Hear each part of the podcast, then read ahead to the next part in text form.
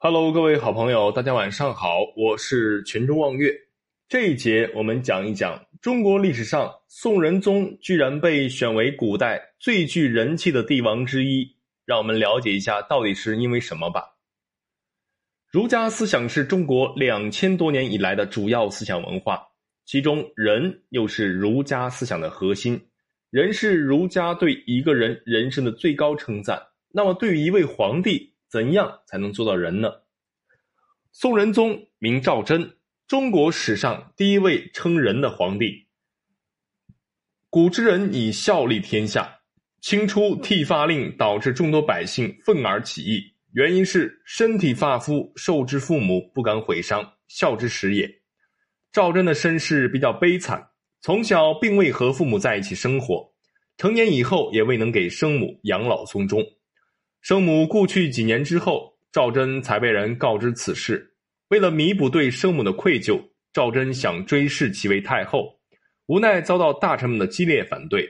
在与大臣们进行了长期艰难的博弈之后，赵祯以追谥两太后的方式，终于将自己的生母证明。孝是人的基础，赵祯以自己的抗争为生母尽孝，踏出了人的第一步。赵祯是一位爱民的君主。从对国家方面来看，赵祯勤政爱民，提拔贤臣，执政期间四海升平，百姓安居乐业。但从户口数上来看，其执政期间人口数增加了三百万户，大约是唐贞观时的人口总数和。有一天深夜，赵祯批阅奏时，肚子饿了，想喝一碗羊汤，但是想到那会儿一项制度，并为后世人仿效。以至于劳民伤财，于是赵祯忍住饥饿而眠。对个人的方面来看，赵祯对身边的人十分的仁慈。有一次，赵祯吃饭突然牙齿剧痛，原来是吃到了一粒沙子，这对工人来说是大罪，但赵祯并没有声张，不想让工人因此获罪。诸如此类事儿甚多，因为赵祯时常对别人着想。赵祯爱民且施行仁政，此为人的第二步。克己复礼，历史上有作为的皇帝很多，但是像赵祯这样始终坚持到生命的最后一刻的皇帝寥寥无几。即便是开疆扩土有所作为的，如汉文帝、汉武帝、唐太宗，其晚年时期也做过昏聩的事儿。